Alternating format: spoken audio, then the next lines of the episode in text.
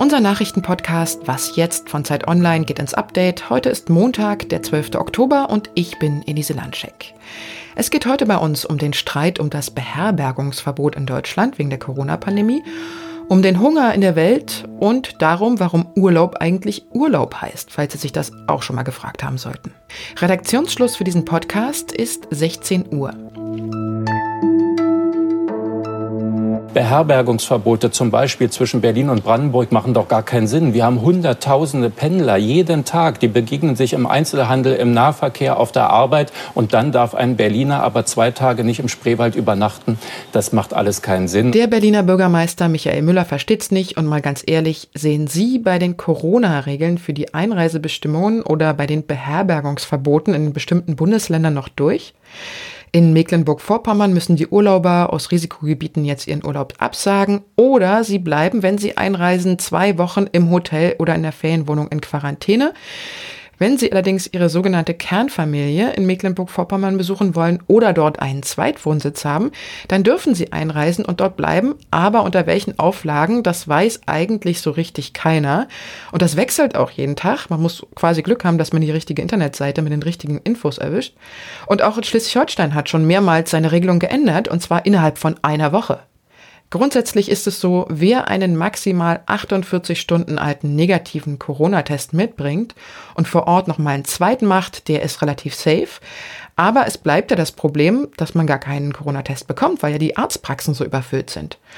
Und die Frage bleibt auch, wer kontrolliert eigentlich die ganzen Regeln? Also werden jetzt Autos mit äh, Kennzeichen aus Risikogebieten überprüft oder muss man seinen negativen Corona-Test immer bei sich führen? Wir wissen es nicht und die Politik weiß es auch nicht. Der Präsident des Deutschen Städtetages, der Leipziger Oberbürgermeister Burkhard Jung, hat sich deswegen erstmal dafür ausgesprochen, das Beherbergungsverbot für Reisende aus Corona-Risikogebieten erstmal zurückzunehmen, weil die Regelung eben noch nicht durchdacht ist, wie er sagt, und man keine Hinweise darauf hat, dass Hotels oder auch der Reiseverkehr mit Bus oder Bahn jetzt wirklich Corona verbreiten könnte, sondern eher private Feiern wie Hochzeiten zum Beispiel.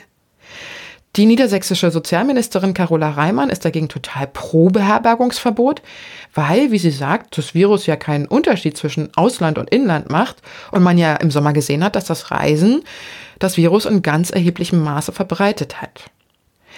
Es ist und bleibt ein Chaos, welche Maßnahmen jetzt sinnvoll sind und welche nicht. Deshalb hat Regierungssprecher Seibert gesagt, am Mittwoch trifft die Bundeskanzlerin mit den Ministerpräsidenten der einzelnen Bundesländer zusammen und wird sie anhören, welche Bedenken es gibt. Und vielleicht gibt es ja dann nach Mittwoch irgendeine brauchbare Entscheidung. Für uns bedeutet die Corona-Pandemie also, dass vielleicht der Urlaub flach fällt, wir eine Maske tragen müssen und unsere Freunde auf der Straße nicht mehr umarmen können. Aber das sind ja ehrlich gesagt absolute Luxusprobleme, wenn man sich mal ansieht, was Corona in Gebieten Afrikas südlich der Sahara und in Teilen Südasiens anrichtet. Die Welthungerhilfe befürchtet nämlich, dass Hunger und Armut durch die Corona-Pandemie weltweit weiter stark zunehmen könnten. Wir hatten diese Ungleichheit, wir hatten diese Konflikte und wir haben den klimawandelbedingten Hunger. Und insofern äh, sage ich, dass Corona jetzt noch einmal deutlich mehr Menschen in den Hunger treibt. Die UNO-Landwirtschaftsorganisation hat berechnet, dass dazu 83 bis 132 Millionen Menschen mehr in den Hunger kommen. Das hat die Präsidentin der Welthungerhilfe, Marlene Thiemer, heute im Deutschlandfunk gesagt. Es wurde nämlich heute der Welthungerindex 2000 2020 in Berlin vorgestellt, der sich ja erstmal mit der Situation und den Zahlen vor Corona, nämlich den Zahlen aus 2019 befasst. In dem Bericht steht, dass im letzten Jahr rund 690 Millionen Menschen unter chronischem Hunger gelitten haben und weitere 135 Millionen von einer akuten Ernährungskrise betroffen gewesen sind. Insgesamt sind Menschen in 50 Ländern von Hunger und Unterernährung betroffen. In 14 Ländern hat sich die Situation seit 2012 sogar verschlechtert. Und die Welthungerhilfe befürchtet nun, dass das Ziel der Vereinten Nationen bis 2030 auf Null Hunger zu kommen weit verfehlt werden könnte. Deutschland schickt weniger Waffen ins Ausland als im Vergleich zum letzten Jahr. Bis Ende September wurden Exporte für 4,13 Milliarden Euro genehmigt. Das ist immerhin ein Drittel weniger als im gleichen Zeitraum im Vorjahr. Das ergibt sich aus den Zahlen, die das Bundeswirtschaftsministerium auf Anfrage der linken Außenpolitikerin Sevim Dadelin mitgeteilt hat. Aber nun sind 4 Milliarden auch keine 2,50 Mark, sondern eine Menge Geld. Und vor allem bleibt immer noch umstritten, wohin diese Waffen geliefert werden. Hauptabnehmer Deutschlands ist nämlich Ägypten und Ägypten gehört zu einer von Saudi-Arabien geführten Kriegskoalition, die sich wiederum in der Vergangenheit mit Waffenlieferungen in den Libyen-Konflikt eingeschaltet hatte. Das könnte quasi heißen, dass deutsche Waffen über komplizierte Umwege auch nach Libyen geliefert werden, aber darüber gibt es keine offiziellen Berichte. Die linken Politikerin Dadelin geht aber wohl davon aus und hat die deutschen Rüstungsexporte nach Ägypten deshalb scharf kritisiert. 280.000 Gratulation zum dritten. Der Nobelpreis für Wirtschaftswissenschaften geht in diesem Jahr an die US-Ökonomen Paul R. Milgram und Robert B. Wilson, die damit für die Verbesserung der Auktionstheorie und für die Erfindung von neuen Auktionsformaten geehrt werden. Die Jury hat ihre Entscheidung damit erklärt, dass die Weiterentwicklung von solchen Auktionsformaten ja der Gesellschaft zugutekommt.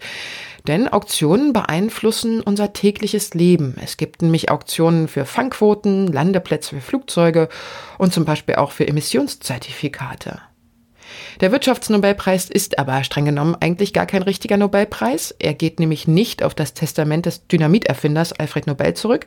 Er wird seit Ende der 60er Jahre von der schwedischen Zentralbank gestiftet. Egal, eine Goldmedaille und eine Million Euro gibt's trotzdem für die Gewinner. Was noch? Heute haben ja in sieben Bundesländern die Herbstferien angefangen und auch wenn Corona jetzt vielen Reiseplänen ein Ende setzt, viele haben ja trotzdem Urlaub genommen. Und wie das so ist, wenn man so über ein Thema nachdenkt, wie zum Beispiel Urlaub und so vor sich hin denkt, dann kommt einem manchmal das Wort selber am Ende ziemlich komisch vor. Also was soll das eigentlich heißen? Urlaub. Ich habe mich gefragt, ob das irgendwas mit Vergangenheit oder mit Verwandtschaft zu tun hat, also mit dieser Vorsilbe Ur, die das ja nahelegt. Und woher kommt eigentlich dieses komische Laub? Das wird ja jetzt im Ernst nichts mit Laub zu tun haben, sondern vielleicht mit irgendeinem lateinischen Ursprungswort, sowas wie Urlabre oder Urlubus oder so. Gut, ich habe dann so vor mich hingeraten, hatte alles keinen Sinn. Ich habe es dann einfach gegoogelt und, meine verehrten Damen und Herren, hier kommt die Lösung. Der Begriff kommt vom althochdeutschen Urlub, also aus dem Mittelalter, und wurde zuerst von Rittern verwendet. Wenn die mal eine Genehmigung, also eine Urlaub haben wollten, sich ergebenst von ihrem Dienstherrn, also zum Beispiel ihrem König, räumlich zu entfernen. Und zwar übrigens nicht, um an irgendeinem Strand Cocktails zu trinken, sondern um zum Beispiel in den Kreuzzug zu ziehen. Denn solange so ein Ritter weg war, konnte er ja zu Hause keine Steuern oder Abgaben leisten.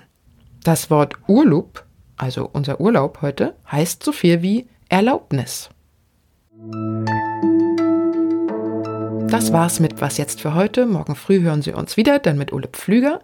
Und wenn Sie uns Ihr schönstes Urlaubserlebnis trotz Corona oder auch andere Nachrichten schicken wollen, dann können Sie das tun unter wasjetzt.zeit.de.